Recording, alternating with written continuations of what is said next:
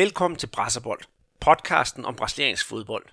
Det er med stor glæde, at vi endnu en gang har fået fornøjelsen at lave en podcast i samarbejde med Mediano, og det er derfor, du finder os både i Sandbox og i Brasserbolds podcast feed. Det I indledningsvis hørte er melodien, ja, som for alle brasser er lige med én ting, nemlig fodbold. Og især VM 1994, hvor brasserne efter 24 års VM-tørke igen kunne kalde sig for verdensmestre. Og det er jo lige præcis det, vores podcast i denne her omgang skal omhandle. Efter 1970 havde Brasilien nogle frygtelige sorte år, hvad VM angår, og da det også glippede i 82 og i 86, så befandt landet sig faktisk i et fodboldmæssigt vakuum, og forventningerne til 80-holdet havde jo aldrig været større. Men efter 1986, der begyndte der at blæse nye vinde over det sydamerikanske ja, kontinent, også øh, den brasilianske gigant her. Og på det politiske scene, der skulle der også sprede sig et spirende demokrati, som snart blomstrede, og det brasilianske landshold stod over for et mindre generationsskifte, efter Zico og Socrates havde sat den fodboldmæssige dagsorden. I denne her specialudgave af Brassebold bladrer vi i kalenderen og drømmer os tilbage til 1994 og den tid, hvor stjernerne hed Romario, Dunga og Tafarel. Når det så er sagt, så går det jo så sjældent, som præsten prædiker. Og da vi først gik i gang med at læse op på VM 94, så håbede det så op med gode historier, hvilket har betydet, at vi deler podcasten op i to afdelinger. Den første, som I kommer til at høre nu, den handler om tiden efter VM i 1990 til og med kvalifikationen slutter til USA fire år efter. Og den anden podcast, som kommer på et senere tidspunkt, der sætter vi fokus på selve VM-kampen i USA i 1994, hvor det endelig lykkedes Brasilien at vinde sit fjerde verdensmesterskab foran øjnene af blandt andet Pelé. Mit navn det er Andreas Knudsen, og ved min side, jeg er kun 10.000 km væk, der sidder du, Peter Arnholdt. Og øh, jeg bliver nødt til at spørge dig, og det gør jeg jo selvfølgelig, øh, hvorfor netop vi har delt podcasten op i to, fordi øh, jamen, øh, hvor mange historier er der lige op til den der vej frem til VM i 1994, inden vi skal snakke om turneringen? Ja, hvorfor? Altså, det var fordi, vi, vi simpelthen faldt over for meget guld. Så det er jo det, når man begynder at, at grave, og, og så rammer en ind over, så er det ligesom lidt ærgerligt at lade det gå til, til spilde. Øh, så, så der dukkede bare en masse øh, gode historier op, som, som øh, gjorde, at vores mega korte resume om, om Brasiliens vej til, til slutrunden i, i de 90'erne ligesom øh, tog optræk, og øh, så endte det jo med, at vi, vi snakkede sammen, og så sagde vi, skal vi ikke prøve at lave en om, om hele optag, og så en om, om selve VM-sporten. Og det, det er så det, vi har givet os i kast med nu, ikke? og så håber jeg selvfølgelig, at folk øh, øh kan lide, hvad de hører. Det er i hvert fald mega sjovt at, at lave. Ja, det synes jeg bestemt også. Det, det kan vi ikke komme udenom. Og jo mere man graver, jo flere informationer finder vi. Og, og der er jo mange, der tror, at den her øh, Brasilien, det er jo bare fast inventar til, til VM, og de kører, cruiser sig igennem alle kvalifikationer, men sådan er det altså ikke op til det her VM i 94, så det er derfor, at vi faktisk deler den op i, uh, i, i to afsnit.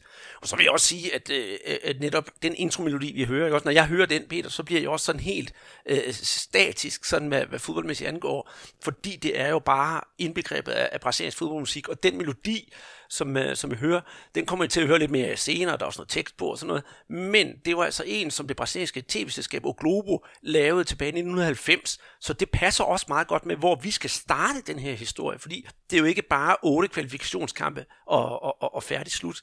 Men inden det så er sagt, så skal vi altså sige, at den her podcast, det har kunne ikke lade sig gøre at lave den, uden vores øh, ja, fastende partner, nemlig Guaraná Antarctica, som bestemt også har en del at gøre med det brasilianske landshold, da det er den sodavand, som er, er sponsor for, for, for det brasilianske landshold. Og så skal vi også sige uh, tak til, til Mediano, fordi vi må have lov til at komme inden på, indenfor hos dem og, og på et besøg der. Men uh, Peter, vi bliver nødt til at starte det her med, med, med 1990, for der var jo altså også et, et, et VM der. Og vi skal jo tænke på, uh, øh, 1990, det er jo efterhånden rigtig, rigtig mange år siden. Så øh, hvad hedder det? Du har fundet nogen, og jeg har fundet nogen. Vi skal lige have, hvad skete der sådan i 1990, hvis man skal sådan placere verden øh, i sin hukommelse? Ja, hvis vi snakker om, det sidste halvår i det år, så, så var der jo, hvis vi kigger på fodbolddelen øh, med danske briller, ikke, så var det jo Richard Møller Nielsen, som havde afløst Sepp Piontek på, på landsholdet. Øh, og 1990, det var så også det sidste år inden Superligaen. Og øh, dem, der, der vandt det her sidste øh, danske mesterskab, øh, som så hed første division, det var faktisk øh, Brøndby. Og nummer to, det blev B903, og så IKAST øh, fik bronze. Og årets spiller, det var Brøndbys øh, store målmand, øh, Peter Smeichel. Øh, hvis vi så kigger på sådan nogle sportsfacts, så er det et sted meget sjovt, at øh, Karoline Wozniacki, vores øh, berømte tennisspiller, blev født godt to år efter, at Brasilien måtte forlade VM-slutrunden i Italien. Og øh, så er der jo også sådan noget som ja, politik. Øh, der er sket jo også nogle ting øh, det år. Jamen, øh, det gjorde der. Og øh, et af dem, det er jo, at Irak de invaderer Kuwait i august og starter den første øh, golfkrig. Og så var vores øh, statsminister dengang, det var, der er ikke fejret noget ind under gulvtæppet, Poul Slytter. Og så var der også Roxette, de havde fornøjelsen af at hitte med det store nummer, øh, et Must Have Been Love fra Pretty Woman. Og hvis man også kigger i Brasilien, hvor du er, Peter, der havde man jo fået en ny præsident.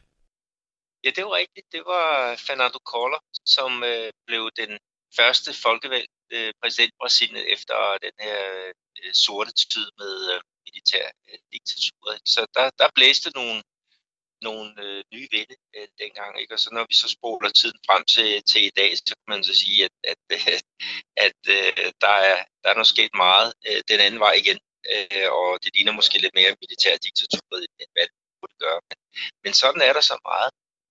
Det, øh, det er rigtigt. Jeg kan huske, at man forventede meget af den, øh, den, den unge kolder dengang, som sådan en, en der skulle øh, øh, hvad det, revolutionere hele landet, men han endte jo også frygteligt i nogle, nogle korruptionsskandaler. Men øh, hvis vi skal kigge på den brasilianske fodbold dengang, så er det jo nok øh, relevant lige at starte op med øh, det afsluttede VM, der havde været i, øh, i Italien dengang. Fordi hvordan var det egentlig, at Brasilien de sluttede deres VM efter 90? Ja, det, det fik jo et kedeligt exit, øh, da man tabte 8, Øh, hvad hedder det, 8. division til ærkevælgeren fra Argentina. Og det var faktisk efter en, en match, hvor man var, var overlegen på alle parametre. Altså bare skudstatistikken, den lød på 13-6 i brasilianske øh, fra, øh, hvad hedder det, fra Vørik, og øh, Carlos Dunga, øh, han havde blandt andet hovedstød på, på stolpen. Men øh, Argentinerne de slog simpelthen til med en giftig kontra øh, 10 minutter før øh, tid. Og det var så Maradona, øh, Diego Maradona, hvem ellers, som satte øh, Claudio Caniggia op med den, øh, den brasilianske keeper Claudio Taffarel. Ikke? Og i, i den duel, der var den blonde angreb jo iskold. Det var betød 1-0 og exit øh, Brasil. Som man sagde hernede på den tid, ikke? altså dem, der har stjernen, de vinder. Og vinder holdet havde så Maradona, mens øh, brasserne i den grad savnede en vinder. Lille argentiner med, med øh, titallet. Ja. Men det var endnu en skuffelse, ikke? Og, og ja, man var jo simpelthen øh, ikke titelhungerne efter endnu en, en big øh, på de italienske baner. Nej, det, det var frygteligt for, for brasilianerne. Det der. Jeg kan huske, jeg var dernede på det tidspunkt, og det var ligesom om, at, at så var det øh, VM bare slut, og så var der også mange, der endda ikke engang gad at se nogle af øh, de resterende kampe. Men vi skal altså lige have en, øh, en, en lille god anekdote med til den her Argentina-kamp, Peter. Fordi øh, der er jo mange, der siger, at Argentina ikke havde helt rent trav, eller ikke løb ikke rent trav, for øh, de havde jo medbragt en øh, speciel, speciel drikkedunk, hvor der var noget velsignet vand i, som det hedder, som man så tilbyder til sine, til sine modstandere. Og det velsignede vand, det skulle bestå af, ja selvfølgelig noget, øh, noget drikkelse med noget sovemiddel i. Og en af dem, der fik lov til at få en lille sjus, det var den brasilianske bak Branco, som øh, jo havde sagt til det, sagt ja tak, og det skulle jo have sløvet ham lidt på, på, på stadion der i, øh, i, i Torino, altså Juventus gamle hjemmebane. Og så kan man diskutere, er den her historie sand eller ej. Det er jo et godt spørgsmål, men øh, der er jo mange, der mener, at Maradona han er Gud, og når Maradona siger ja, så må vi jo tage historien som øh, værende ægte vare. Hvor man alting er, så synes jeg, at den er rigtig, rigtig sjov. Men efter det her VM, det, det nederlag, det afstedkom jo en sønderlemmende kritik af, af, af Brasilien og deres fodbold, og især Dunga på, på midtbanen, han fik simpelthen sådan nogle lusinger, og, og han blev simpelthen, ja, hvad kan vi kalde det, øh, ham der blev personificeret med uh, det der uh, byråkratiske og grimme fodbold, som så også blev kaldt for, for, for Dunga-æren, selvom ret beset, så er det jo træneren Sebastian Lazzaroni, der havde, øh, ja, kan jeg sige, den dikteret den kedelige spillestil for at, at, at, at få VM, øh, VM-sejren hjem.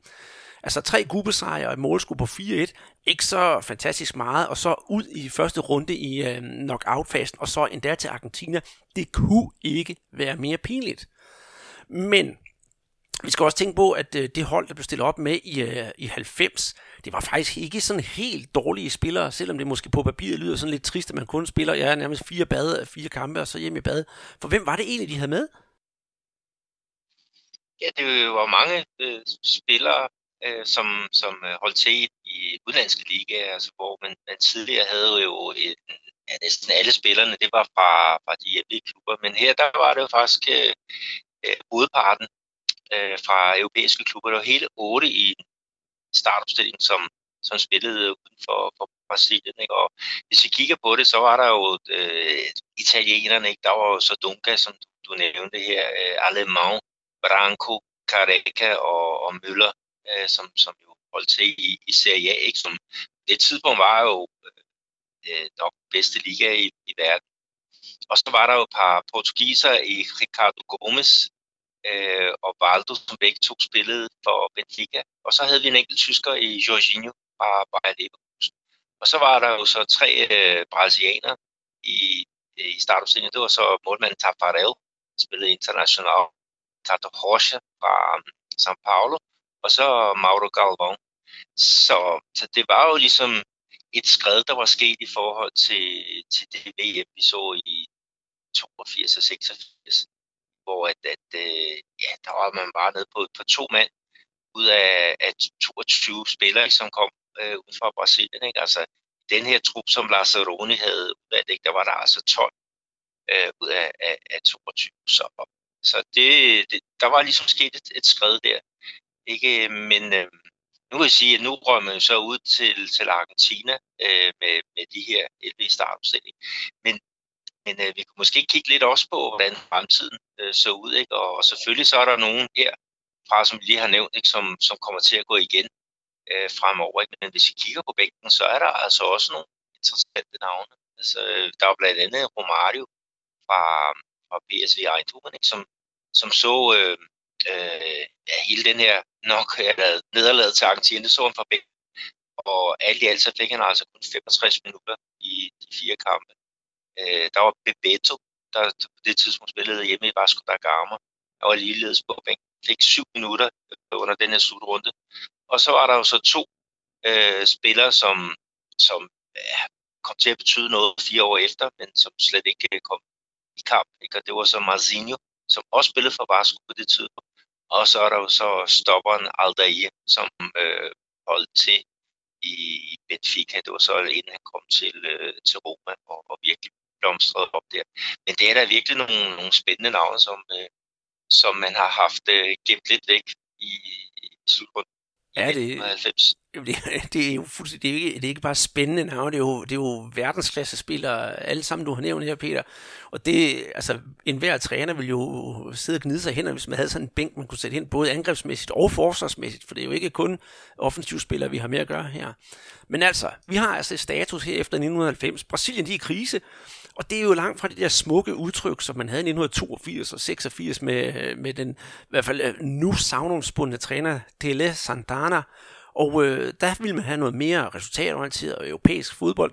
Problemet det var jo, at øh, det resultatorienterede, og jo, øh, det europæiske det kom, men det resultatorienterede det udblev simpelthen så lige pludselig, øh, som du siger, så var Brasilien jo også kommet så lidt på de der udenlandske hænder, ikke? også fra to udlændinge i 82 til 12 i 1990. Det bryder man sig heller ikke rigtig om i Brasilien, så modvinden den blev bare større. Så derfor kan vi vist roligt sige, at øh, Brasilien skulle have en ny landstræner, og det var altså exit til Sebastian Lazzaroni.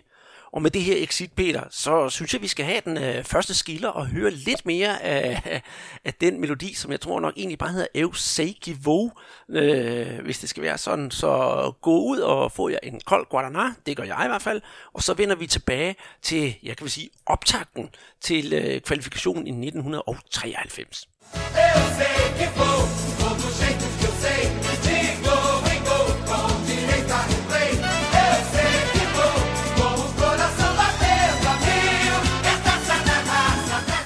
Så er vi tilbage. Ja, jeg har været ude og tanke op med en, øh, med en kold Guadana, og jeg ved, hvad I har hørt, og når jeg tænker på det, så sidder jeg også og bliver rigtig glad og glæder mig til, at vi skal i gang med næste afsnit her.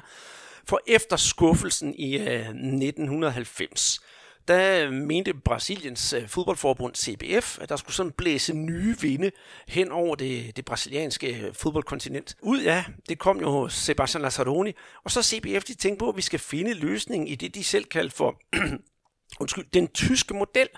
For tyskerne, de har vundet VM med Frans Beckenbauer i roret. Sådan en god kejser Frans løsning, det synes de var fantastisk. De kiggede i deres papir, og hvem finder vi her? Der finder vi Paolo Roberto Falcao, en af de helt store personligheder ved VM 1982 og 86. Men øh, ja, når det er så sagt, så lyder det jo rigtig lækkert, at vi kan få Falcao ind til at være træner. Men han var altså kun 37 år dengang, og havde ingen trænererfaring whatsoever. Og det blev faktisk også kun til ja, mindre et år i sadlen, før han blev smidt af hesten. Og det var altså øh, efter Copa America i 1991, hvor man spillede om det sydamerikanske mesterskab, og man endte på anden pladsen efter Argentina.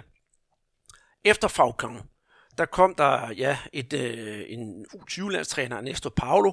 Han fik egentlig kun lov til at holde sædet varm i en enkelt kamp for, for det brasilianske landshold, nemlig da de tabte 1-0 ude til, til Wales, og det var jo heller ikke synderligt godt. Så derefter kom der jo en ny herre, og det var her Carlos Alberto Parreira, han overtog trøjerne, eller tøjlerne den 30. oktober 1991. Parhater, han havde altså prøvet chancen før, og det var altså tilbage i 1983, hvor det blev til et øh, lille halvt år. Men nu, godt nogle år senere, havde han fået gevaldigt mere erfaring. Og øh, så havde han også fået den rutinerede Mario Lobo Zagallo ved sin side. Dem af jer, som måske kender øh, Zagallo, ved, at han har jo vundet flere VM, både som træner og som spiller. De to, de kendte hinanden fra VM-succes i 1970, hvor Zagallo var træner, og Pajeda, han var med som en af de fysiske trænere. Ydermere så havde Pajeda også hentet trænererfaring som cheftræner i 1982 for Kuwait VM, og i 1990 også, for, hvor han stod i spidsen for de forenede arabiske emirater. Problemet var så bare, at øh, Pajeda, han er jo ikke de la Santana. Zagallo, ja, han er jo heller ikke en mand, der elsker champagnefodbold, som øh, man gjorde i 1970. Så på den måde, så var det måske sådan, ja, der var ikke tilbage til, til rødderne med det der Jogobonito, som alle elsker, men man tænkte måske mere vinderorienteret med at hente de to mennesker ind for at styre landsholdet. Og Peter, du øh, har jo haft den store fornøjelse, jeg er lidt misundelig, det må jeg nok sige. Du har jo mødt manden sådan one-on-one, hvor jeg har fået sådan en, en, en, en snak om det der værd. Ja, det var i forbindelse med OL hernede i Brasilien i øh, 2014. Ikke? Og det var faktisk op til kampen mellem øh, Brasilien og Danmark. Øh, og den skulle så spilles i Salvador. Det var faktisk der, jeg, jeg fik ham øh, sådan en øh, øh, på, på, på egen hånd ikke? til et, et interview til, til Ekstrabladet var det.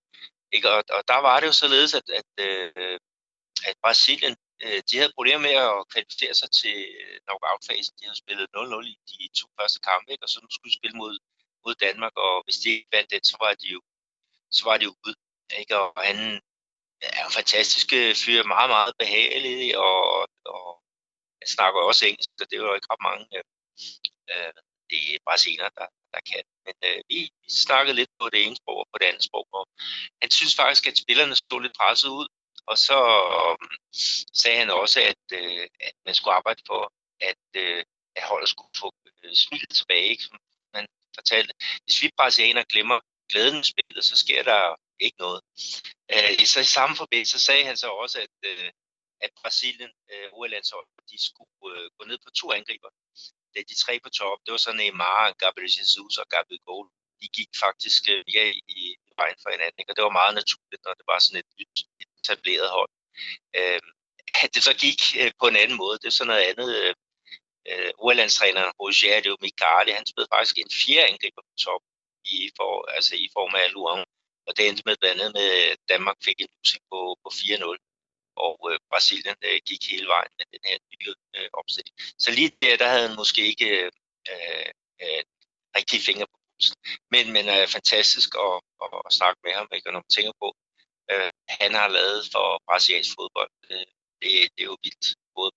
Både men, også øh, som træner. Ja, det, det kan man altså ikke komme udenom. Han er en, øh, en, en stor mand i, øh, i, i Brasilien og for brasiliansk fodboldhistorie. Men det var faktisk meget interessant at høre det der, du havde, du havde fået ud af at, at, at snakke med ham. Også ret at vide, at han, øh, han virker som en sympatisk mand, for der er mange, der godt kan virke. Han kan godt virkelig brysk, synes jeg, en gang imellem, når han laver nogle interview på, på tv. Men øh, sådan er det, når man er skydeskive for alle hver. Duen Barretter Zagallo fik en rigtig god start på opgaven, og de sluttede året 1991 af med en 3-1 sejr over Jugoslavien og en 2-1 sejr over Tjekoslovakiet. Og så skal vi faktisk lige have med, at de brugte næsten samme opstilling som øh, Paulo Roberto Falcão. Der var nu næsten to år til at opbygge et slagkraftigt hold, inden de skulle føre Brasilien sikkert gennem den sydamerikanske VM-kvalifikation, som lå, på den anden halv, som lå i den anden halvdel af 1993, og vejen dertil, den blev altså ikke nem. Brasilien de spillede 10 testkampe i 1992, de fik blandt andet syv sejre, heriblandt par gode skalpe i Tyskland og Frankrig. Sejren over Tyskland, det blev alligevel lidt dyrt køb, på den måde, at Parheta og Zagallo valgte at stille op med Kardec og Müller på top, hvilket efterlod en ellers brandvarm Homario på bænken. Og øh, PSV-angriberen faktisk meget ilde op. Og hvad var det, han sagde, Peter? Han sagde jo, at øh, jeg har altså ikke rejst 12 timer fra Holland for at sidde som reserve, og så kun få 20 minutter på banen. Ikke? Og, og Zagallo, øh, han skulle have svaret. Det er så dit problem. Landsholdet kører på en anden måde nu. Og det, øh, den udveksling, det gjorde selvfølgelig, at der ikke var de, de øh, varmeste følelser mellem øh, Romario og så landsholdsledelsen. Og der gik alligevel en rumtid, før han i der fik øh, set lille bomber den øh, kanarieguldtrøje. I 92, det var så et kan man sige, relativt stille år for, for landsholdet, men til gengæld så kom der knald på året efter. De brasilianske tropper de kom i 1993 i aktion hele 21 gange og deltog faktisk i tre turneringer. US Cup, som var en forberedelsesturnering til VM året efter, og så var der Copa America, og så det vigtigste, den sydamerikanske VM-kval. Og det var mere kompakt, i hvert fald den forhold til den tid, vi ser i dag. Og der var faktisk også grund til bekymring inden VM-kvalifikationen. US Cup de gav en sejr over værterne, mens det blev uafgjort mod Tyskland og England. Og endda mod tyskerne, der var man foran med 3-0, men satte det hele over styr. Og så var der heller ikke den store oprunding at hente i Copa America, hvor de indledte puljen med remi mod Peru, og så taber de til Chile og vinder over Paraguay, for derefter at ryge ud til Argentina i første runde i knockout-fasen efter en afgørende straffesparkskonkurrence. Og så har vi jo så status inden den første VM-kvalkamp. Det hedder 11 kampe, 3 sejre, 7 uafgjort og et nederlag. Og det er med andre ord et øh, hold, som havde svært ved at vinde kampene, men omvendt og egentlig også var, var, var svært at besejre. Men nu skal vi altså til det, det handler om, netop VM-kvalifikationen. Der er tre pladser i, øh, i den sydamerikanske pulje, og så er der en playoff-chance til det sidste hold fra det her store øh, kontinent. Men vi skal huske på, at kvalen i 1994, den var ikke som den normale kval plejer at være. For der er lille et øh, arbejderbej med Chile. Ja, det er rigtigt. Altså normalt så har vi jo 10 øh, medlemmer øh, hernede, øh, som spiller om, om pladserne til, til VM. Ikke? Men det her år, der var det faktisk kun ni lande. Øh, og det skyldes, at Chile var i karantæne efter en kvalifikationskamp øh, faktisk mod Brasilien på Maracanã. Det var frem mod slutrunden i 1990. Og det var jo et eller andet sted en grotesk øh, situation øh, ved den match. Øh, den chilenske keeper, Roberto Rocha, øh, han, øh, han, øh, der blev skudt en raket øh, ind på, på banen, og den øh, slog sig ned i, i nærheden af ham. Og øh, han benyttede sig lejligheden så til at, at kaste sammen kul, og øh, det viser sig, at han blødte øh, voldsomt, som om at den her raket havde ramt ham i, i hovedet. Øhm, det var selvfølgelig en, en, øh, en kæmpe skandale, og, og målmanden han blev så borget ud øh, fra banen, og, øh, og øh, det endte selvfølgelig med, at kampen blev blæst. Øh, men det viste sig så faktisk, at øh, det blod, som, som der piblede frem fra, fra keeperens øh, ansigt, det var noget, som han selv havde øh, var skyld i. Fordi, øh, jeg tror det eller hvad, være, manden havde simpelthen smuglet et barberblad med ind på, på Maracana. Og da den der raket den kom, så så han sit snit på mange måder til at lige fiske det der barberblad ud af målmandshandsken, og så give sig selv det der snit i hovedet, øh, med håbet om, at det kunne øh, medføre en, ja, en, øh, en sejr til øh, chilenerne, som på det tidspunkt faktisk var, var bagud med et enkelt eller to. Øhm, den var faktisk lige ved at gå, øh, men øh, det viste sig faktisk, at øh, en vaksfotograf, han havde fanget øh, de momenter, hvor at, øh, at Roger, han han er i gang med at snitte sig selv i, i ansigtet. Så, øhm, så det her, øh, det her svindelnummer, det blev faktisk øh, opdaget, og det endte med, at øh, Chile blev udelukket fra at spille officielle øh, landskampe i fem år, og også han fik simpelthen en karantæne øh, på livstid for sin for sin øh, mm, svineri. Ja, det, er også noget, ja, det er noget frygteligt svineri at gøre det på den måde. Der. Det, øh, men, men på en eller anden måde, så, så, så tænker jeg nogle gange, så virker det sådan rigtig sydamerikansk. Modellen for det her, den her kvalifikation, det var delt op i to puljer. Pulje A, hvor vi har fire hold, og det er Argentina, Colombia, Paraguay og Peru. Og så har vi pulje B, hvor vi har Brasilien, Bolivia, Ecuador, Uruguay og Venezuela, altså fem hold. Kvalifikationen foregår således, at det er nummer 1 for gruppe A og nummer 1 og 2 fra gruppe B, som kvalificerer sig direkte. Toren i gruppe A skal ud i en kvalkamp mod vinderen af CONCACAF, øh, hvad hedder det, kvalifikationen, og det var i det her tilfælde Australien. Vi har så otte, må, otte, vi har så otte kampe i løbet af tre måneder. Og for Brasiliens vedkommende, så startede de med fire udekampe, kampe, men omvendt så lagde Bolivia ud med en udekampe og så fire hjemmekampe i træk.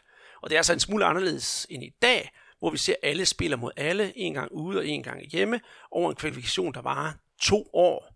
Så ja, otte måneder, Peter. Nu, øh, nu har vi sgu travlt, inden vi skal, skal til VM, og Brasilien, de starter jo rent faktisk katastrofalt, fordi hvor er Romario, og hvor er Dunga? Ja, Romario, han, han var jo han var jo sådan øh, i iskredit, så, så han var derhjemme.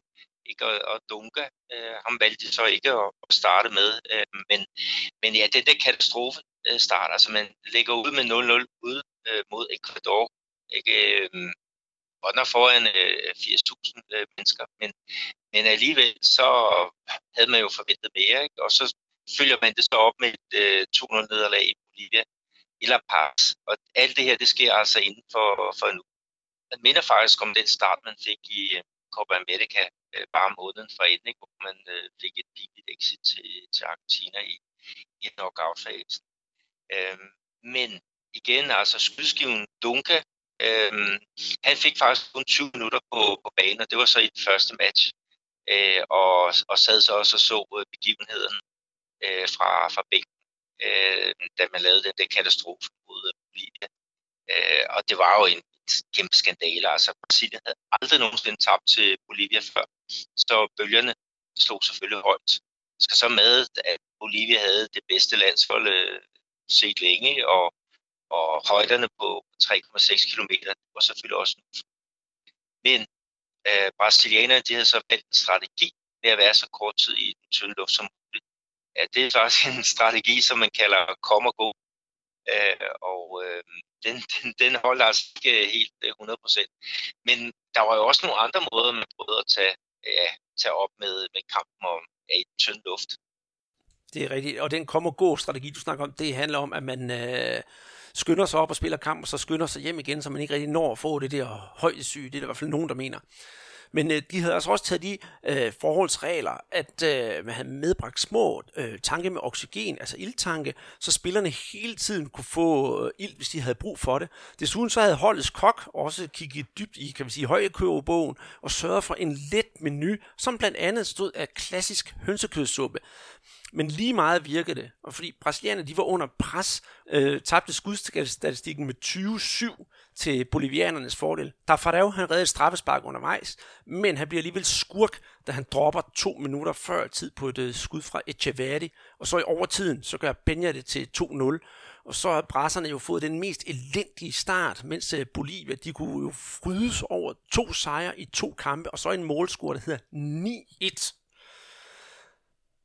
Brasilien, de kunne altså ikke slikke sårene ret længe. Ugen efter, der havde udfordringen Venezuela på udebane, og her var Dunga faktisk med fra start. Den udskilte spiller, han påtog sig ansvaret, og var faktisk tæt på at bringe brasserne foran på et hovedstød efter en god halvtime spil. Han blev dog frastjålet triumfen, da en Venezuela stoppede hånden med bolden. Den var på vej ind over stregen. Det kostede en udvisning til hjemmeholdet, og Brasilien de fik straffe, som Hai udnyttet sikkert. Derefter var det en ren formsag. Bebeto, han sørgede for to mål, mens Branco og Palinha sørgede for de sidste 5-1, og så var der altså ro på bagsmækken. Men øh, så skal vi altså til den sidste udekamp, jo, som er i hvert fald den vigtigste og mest nervepirrende. Det kan vi vist øh, roligt sige. Ja, Brasilien de skulle en tur til Stadio Centenario i Montevideo øh, mod et øh, Uruguay-hold, som havde støtte af 55.000 tilskuere på, på lægterne. Og det blev en, en voldsom øh, spillekamp, som, som endte øh, 1-1. Øh, Harry, han bragte sig brasserne foran øh, i første halvleg, men Fonseca, han hættede det ind point hjem til, til, øh, til hjemmeholdet øh, med 10 minutter igen. Og det skete faktisk i, i spil 11 mod 10. Øhm, Brasilien for anden halvleg udviste øh, deres centerforsvar, også kaldt Sheriff, Ricardo Rocha. Og øh, det røde kort er faktisk øh, startskud til en, øh, en sindssyg situation. Kan du ikke lige fortælle, øh, hvad der egentlig skete, Andreas? Det kan jeg godt. Øh, en journalist fra fodboldbladet Marca, han overfuser rent faktisk Ricardo Rocha, når, øh, da Ricardo Rocha er på vej ud af banen. Og så kommer en øh, FIFA-repræsentant og blander sig, og det ender med, at FIFA-repræsentanten han får en losing af den her journalist, og det ender med, at der skal fire mand til at føre den ild og herre ud af banen. Og det var altså ikke slut bare med det, for da kampen var sluttet færdig, eller afsluttet, og slutfoldet var lyt, så kom der en ny tumult, hvor en uruguayansk reservespiller løber ind og slår Dunga. Så øh, det ender med, at vi har to frustrerede hold, så, som begge har fire point halvvejs gennem turneringen. Og så er Bolivia, som ingen måske havde regnet med dengang, de er jo så stukket af med, med, med fire sejre. Og jeg synes også, at øh, det her Uruguay-Brasilien, det beviser, hvordan, øh, hvordan det er nede i Sydamerika, at de to lande, de øh, giver den altså fuld gas, når de møder hinanden, og man kan altså godt ty til lidt anderledes metoder, når man spiller dernede. Men øh, sådan er det. Nu er vi altså nået halvvejs i, øh, i, i den her kval, og jeg tænker, Peter, vil du lige tage stillingen for vi har jo så nævnt det sådan lidt, øh, lidt, lidt, lidt i ny og næ, men øh, lad os nu få det hele på plads for en gang skyld. Ja, men altså nummer et, det, det er jo Bolivia, som har jo godt kurs mod, mod øh, i hvert fald den ene af de to øh, øh, VM-pladser her fra, fra den her pulje B. Altså fire kampe og maksimum på en goal, og så målscore på imponerende 13-2. Øh, Ecuador, de ligger faktisk øh, to på nuværende tidspunkt øh, med fire point og målscore på 5-1. Så har vi Brasilien øh, med, igen med fire point øh, og målscore på 6-4, og Uruguay er så nede på, på fjerdepladsen, øh, også med 4 point, og så en målscore på 3-3. Så det ligner jo sådan et eller andet sted, at Bolivia øh, øh, er i sikker føring, ikke? og så er det Ecuador, Brasilien og Uruguay, som skal kæmpe så om den, den anden plads. Ikke? Og Venezuela, de er jo helt til hest, altså fire kampe, 0 point og en målscore, holdt fast. 2 af Altså det, det, det, var, det var en tung tid for venezuelansk fodbold øh, dengang i, i, i starten af, af 90'erne. Men øh, lad os bare tage, tage hul på anden ombæring, og så se, hvem der egentlig kommer i, i mål på de to første pladser, fordi øh, spændende bliver det. Det gør det, og nu skal vi have Brasilien. Vi skal have fire hjemmebanekampe, så det kan vi jo kun glæde os til.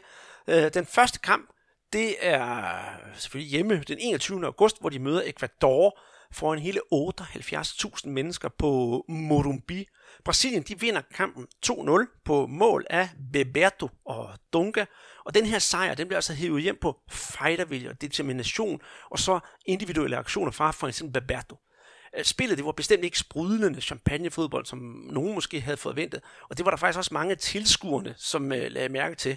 For vi skal nemlig huske på, at kampen den blev spillet i uh, São Paulo, og Carlos Alberto Parreira, han var ikke nogen populær her i São Paulo. Han er fra Rio og holder med Rio-klubben Fluminense, hvilket mange tilhængere af ja, det brasilianske landshold og selvfølgelig dem i São Paulo bestemt ikke brød sig om. Så der blev råbt Fora Pajera, og man forlangte faktisk også, at øh, man ville have succestræneren Dele Santana tilbage, sammen med spillere som for eksempel Cafu og Palinha, for de var alle sammen øh, faktisk kæmpe store helte i, øh, i, i staten og i byen São Paulo. Så det var ikke så godt. Men øh, Pajera, han var ligeglad og sagde efter kampen, ja, jeg er altså ligeglad med alle de der tilråb. For mig handler det om at vinde. Nu har jeg fem kampe og seks point, og så var jeg altså kun fire point efter Bolivia. Og nu skal vi så syv dage frem i kalenderen. Jeg kan se, det går hurtigt. Der er kun en uge mellem hver kamp. 72.000 mennesker er på plads på uh, Ahuda i Recife, nu er vi så oppe i Nordøst-Brasilien. Og vi kan roligt sige, at de der mennesker deroppe, de fik noget for pengene. 6-0. Brasilien, de spillede med overskud og fik vasket den der fadese fra La Paz af, øh, La Paz af sig. Og kampen var en fin magtdemonstration fra Brasilien. Og da det dårværende tophold Bolivia med fem point i fem, eller fem sejre i fem kampe. De har åbenbart måske også taget lidt øh, let på opgaven, fordi al kredit skal gå til de her brasilianere. Det var også øh, ja, øh, en kamp, hvor alt gik til Brasiliens side. Hai, han havde faktisk været meget, meget udskilt op øh, i den her turnering igennem. Og endelig, så var han brandvarm, og han har haft noget stolpe ud, men lige pludselig, så scorer han stolpe ind. Så det var fantastisk. Øh, Pajetas taktik, det var også at satse på hovedspillet, fordi bolivianerne, brasilianerne er ikke høje mennesker, men det er bolivianerne bestemt heller ikke. Så man var bolivianerne overlegne i hovedspillet, så det brugte Pajeta altså også meget af. Og målscoren i kampen, det var Beberto, to mål, Hai et enkelt, Müller et enkelt, Branco et enkelt, så Ricardo Gomes også med et enkelt mål. Og efter kampen, der sagde Pajeta, nu har folk skældt ud og kritiseret os i snart tre måneder.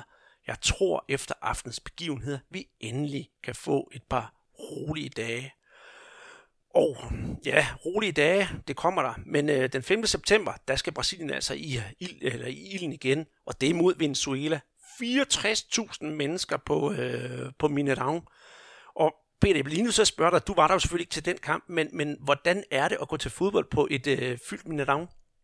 Ja, det er jo, det er jo øh, Øh, dejlig oplevelse. Nu var det jo også anderledes dengang, fordi der var der jo ståpladser, ikke? så det var meget mere øh, intenst end hvad det er nu, ikke? hvor Mineirão efter renovationen op til VM i, i 2014 ikke er blevet all seat.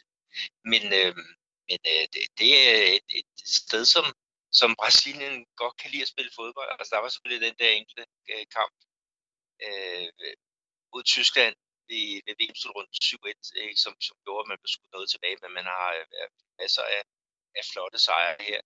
Altså, man vinder 4-0 over Venezuela. Det var jo den sted lige efter bogen. Altså, Venezuela var jo, var jo rykkelknap på, på det tidspunkt, at havde lagt rundt til nederlag, så 7-0 og, og 7-1 til, til Bolivia. Ikke? Så, så det, det var lige efter bogen. Lige tager med, ikke, at Brasilien, øh, de var uden øh, profilerne, som, som Duka og så Bebeto, der begge to havde fået karantæne, øh, afsluttet karantæne, på grund af, af kort i den, den forrige kamp. Lige tager med, at, at øh, målscorerne, det var øh, stopperen Ricardo Gomes, som, som lavede to mål, og så Palinha og Evaia sad for de, de sidste.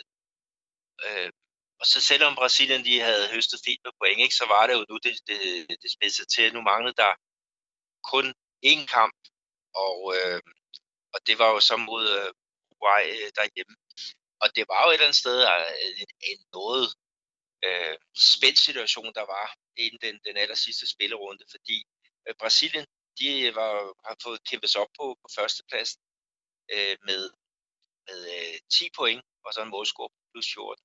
Bolivia, som var punkteret noget efter øh, de mange kampe øh, væk fra, fra La Paz, de lå på andenpladsen øh, også med 10 point, og så en målscore på plus 11. Og så på tredjepladsen, der lå Uruguay også med 10 point og en målscore på, på plus 3. Så vi havde sådan et eller andet sted et uh, trekantsopgør øh, inden ja, om de her to øh, uh, VM-pladser. Ikke? Og øh, Bolivia, de havde den fordel, at de kunne sig selv afgøre det. Det kunne øh, Brasilien og Uruguay i og for sig også, men de skulle med, mødes øh, med hinanden. Så, så det, det det, det lugtede af, at vi måtte sige farvel til en af de her øh, fodboldstormagter. Mm, det, det, er jo det, vi skal til at, det er det, vi skal til at snakke om nu.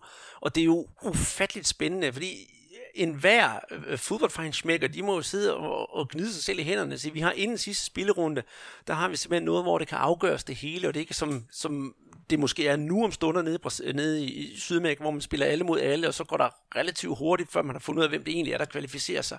Men Brasilien var jo ikke uden problemer inden den her skæbne kamp mod Uruguay. Berberto, han var godt nok tilbage, men hvem skulle være hans angrebsmarker op foran? Müller var skadet, Eva Ir var også skadet, og så var Vauji Ir. Han øh, havde jo ikke slået igennem og havde spillet ret så dårligt, så Pajera havde altså et problem, og hvordan skulle han løse det?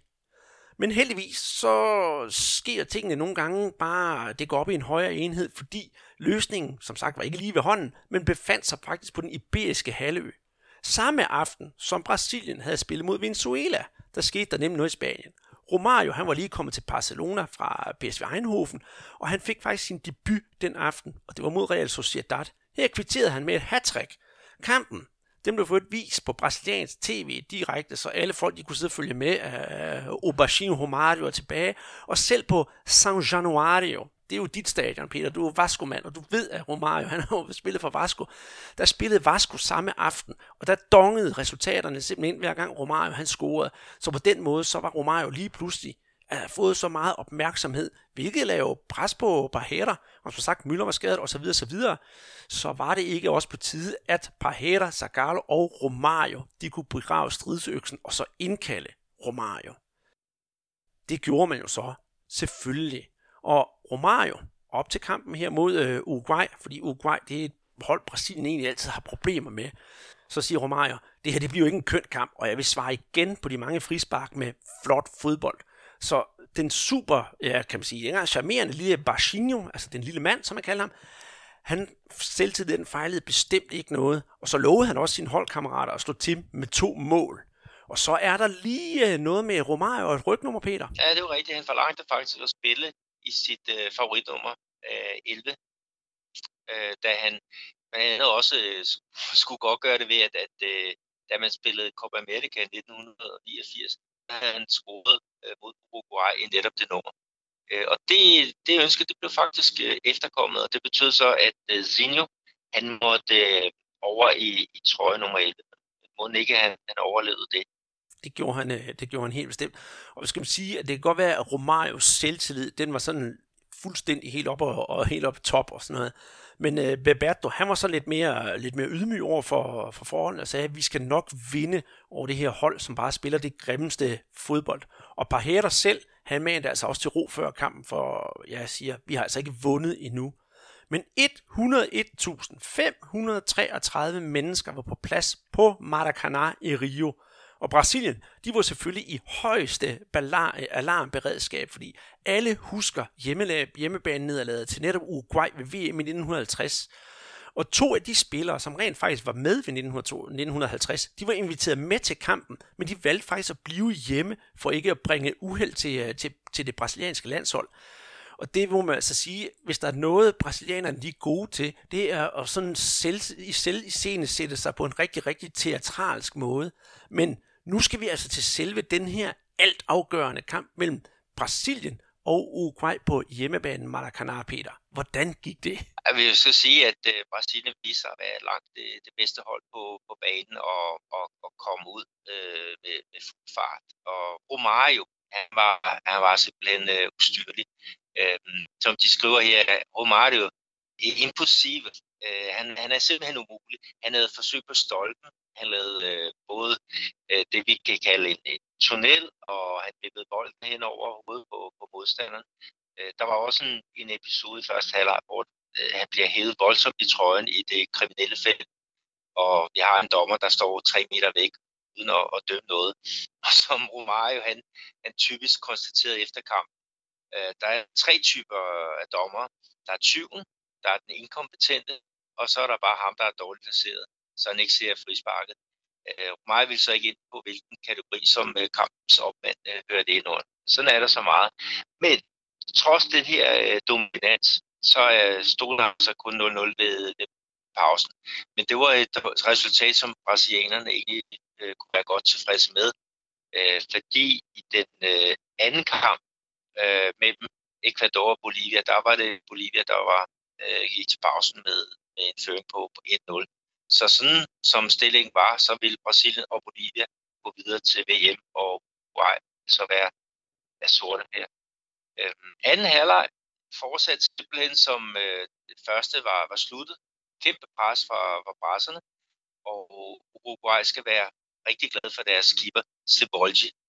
Øh, målene udblev dog ikke, og øh, som i de gode eventyr, så var det jo den hjemvendte søn, som blev held. Øh, mål til 1-0 efter 72 minutter. Bebeto laver et, øh, et gennembrud i højre side og lægger bolden ind ved Jans stolpe, hvor Romario han hætter den hårdt ned i, i jorden og op i nettaget. Fantastisk forløsning. Og målet til 2-0, det faldt så efter 81 minutter, hvor Marco Silva han erobrer bolden midt på banen, og så sender Romario øh, i, alene i dybden.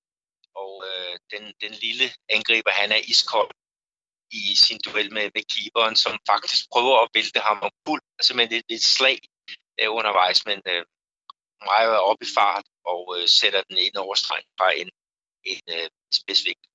Øh, han brænder faktisk også en, en chance til, som kunne have betydet 3-0, men, men det var et eller andet sted ligegyldigt. Det havde bare været toppings på, på kransekagen. Øh, så, så 2-0 enten, og Brasilien øh, er bare klar til, til VM. Øh, afslutningen Andreas, det var jo også øh, et, god, et godt pejlemærke for, hvordan den kamp egentlig forløb. Ja, afslutningen, det må vi roligt sige. Brasilien 32 mod Uruguays 3 afslutninger. Så det har været Brasilien her og der og alle vejene. Og ja, jeg ville have givet min højre arm for at have været inde og se kampen, Peter. Det må jeg nok sige. Det ender med, at vi har altså en slutstilling, der hedder Brasilien på førstepladsen med 12 point, Bolivia på andenpladsen med 11 point, og så som du siger også, Peter, Uruguay ender som sorte per med 10 point, Ecuador med 5 point, og så Bryggelknappen Venezuela med 2 point. Og til Brasiliens held, så var der også en ekstra bonus undervejs for øh, kvalifikationen at blive nummer et i den her pulje. Så var der en kontant præmie på 50.000 dollars til alle spillere. Og det vil altså sige alle spillere, der har været i brutotruppen i hele denne her kval. Så selvom Romario kun har fået én kamp, så fik han også bonus, og han har måske også rigtig fortjent den, taget ved tanke, at han kom ind og var den forløsende herre. Men øh, den anden pulje, hvor vi har Argentina, Colombia og så videre. Hvordan gik det, Peter? For det skal vi da næsten også lige have med. Ja, det endte faktisk med, at Colombia de vandt øh, puljen, mens Argentina de blev, blev toer. Og det var altså Argentina med Maradona, Redondo, Diego Simeone og, og Batigo. Men de måtte altså ud i en, øh, i en ekstra øh, kvalkamp mod Australien. Og øh, den klarede de med 1-1 øh, udebane, og så vandt de returkampen Øh, 1-0, og det var faktisk på, øh, på et selvmål. Vi skal lige tage med også returkamp på El Monumental i Buenos Aires. Altså, det havde jo en øh, dansk dommer, Peter Mikkelsen, øh, styret øh, det hele. Slagets gang øh, dernede, og han var jo en, en fantastisk øh, dommer. Det er jo trist at tænke på, at han ikke er her mere, men, men hvor var han dog en, øh, en øh, fantastisk øh, repræsentant for, for det bedste øh, inden for, for dansk og international øh, fodbold. Jeg har selv mødt ham nogle gange, da jeg var træner i, i B93, og øh, havde ham også da, i nogle kampe. Altså det var en, en mand, som selvom det var måske en seriekamp, så virkede som om han elskede at dø. Og øh, øh, en fantastisk flot international karriere han også øh, det kan man ikke forklare. Og især, altså, når man får lov til at dømme sådan en kamp på El Monumental i Buenos Aires, der skal altså noget af en, øh, noget af en dommer til at kunne klare sådan en opgave, og så er Peter Mikkelsen næppe en bedre repræsentant. Nu har vi jo så fået Brasilien til VM, Peter. Hold op. Ja, tillykke. og jeg glæder, jo, jo, tak i lige måde. Og, og den mest kontroversielle spiller var endda ham, der kom, fik lov til at afgøre det hele, nemlig Romario, fordi vi har slet ikke været inde på øh, i den her podcast egentlig, hvor meget ballade Romario øh, har stået for i, øh, i, i Brasilien dengang, for han var altså en mand, der virkelig skilte vandene, både på, på godt og ondt, og slet ikke øh, så ydmyg og, og, hvad kan vi kalde det, ej, sympatisk vil ikke sige, men ydmyg og charmerende, som han egentlig er i dag. Men det kommer vi altså med til, til næste gang. Og det glæder jeg mig til at rigtig snakke om, hvordan vi får Romario kørt ind her til, til, til USA. Og hvordan vil det jo så gå i USA? Det bliver jo spændende. Der er jo 24 hold med, ligesom i, i, i 1990. Øh, det kan vi jo kun glæde os over. Og hvem, øh, hvem, hvem, hvem så du dengang som værende favoritter, Peter? Altså favoritterne, der var jo Argentina, Tyskland, Italien, Holland, Spanien. Ikke? Og så, jeg ved ikke om, om vi kunne tage Sverige med i et, et, øh, et felt. Øh, det vil jeg nok ikke gøre, men, men det var spændende at se, hvor langt de kunne nå. Og det samme også med, med Norge, som, som jo øh, skulle vise slaget ved en slutrunde øh, for første gang. Så havde vi også nogle europæiske, eller østeuropæiske outsider i form af Rumænien, Bulgarien og, og Nigeria. Altså, hvad kunne de? Øh, vi trængte jo også til noget, noget en rigtig afrikansk succes, ikke? altså efter øh, Kamerun et eller andet sted havde vist vejen. Og USA som værter og, og Mexico. Altså, hvad, hvad kunne de præstere? Vi skal så også tage med, at Danmark var jo ikke med. Altså, de var jo europamester, men, øh, men kom ikke øh, videre øh, vi tabte simpelthen den afgørende kamp i Sevilla til, øh, til Spanien, øh, som endte som puljevinder, og Irland kom så øh, videre fra, fra andenpladsen. Så, øhm, så det, det, det er jo et, et sjovt øh, felt, vi har med at gøre, ikke? men det er også 24 hold, som vi skal igennem. Og noget andet, vi også skal snakke om, Andreas, her næste gang, det er jo en, en, øh, speciel pagt, der, der blev... Det er, det er rigtigt, det er pakten mellem Formel 1-legenden og fodboldlandsholdet, altså Ayrton Senna og det brasilianske landshold. Og det bliver en, øh, det, det bliver en rigtig god at være på. Det bliver sørgeligt også, og det bliver en øh, fantastisk kærlig omgang, når vi skal tage fat på, på, på det kapitel i uh, brasiliansk, vi kan kalde det fodbold Formel 1-historie. Jeg vil gerne, øh, mens du har snakket om de her favoritter, Peter, så lige komme og knytte en kommentar, for jeg husker, øh, jeg skulle til Brasilien øh, dengang, og så ville jeg have, øh, jeg tror, det var lige på det tidspunkt omkring oddset, og så når det var startet i Danmark, så jeg skyndte mig ned i den øh, lokale brus her i Danmark, og så lige snart det kom frem, det der VM-program, så tror jeg, jeg satte 100 kroner på Brasilien. Og jeg var sur, fordi Brasilien ikke var, fra, så vidt jeg husker, jeg vil ikke hænge op på det, jeg mener ikke, at Brasilien rent faktisk var favoritter på dansk oddset. Det var tyskerne. Så Brasilien, de gav altså odds på 2,20 eller sådan noget, hvor, hvor tyskerne havde 1,80. Men øh, de 200 kroner, de var altså, ja, nu får vi jo se næste gang, om de var givet godt ud. Men må ikke I allerede øh, ved, hvordan det ender. Og så vil jeg også godt lige krydre det lidt med, at da jeg så også kom til Brasilien, så skyndte jeg mig at gå ned og købe nogle fodboldtrøjer. Og dem har jeg desværre ikke, men jeg har den brasilianske for dengang, Peter. Men jeg var nede, og så købte jeg rent faktisk også den amerikanske og den spanske øh, landsholdstrøje, og det var den amerikanske landsholdstrøje, der var lyseblå, og så var t- stjernerne nærmest tværet, sådan tværs hen over trøjen.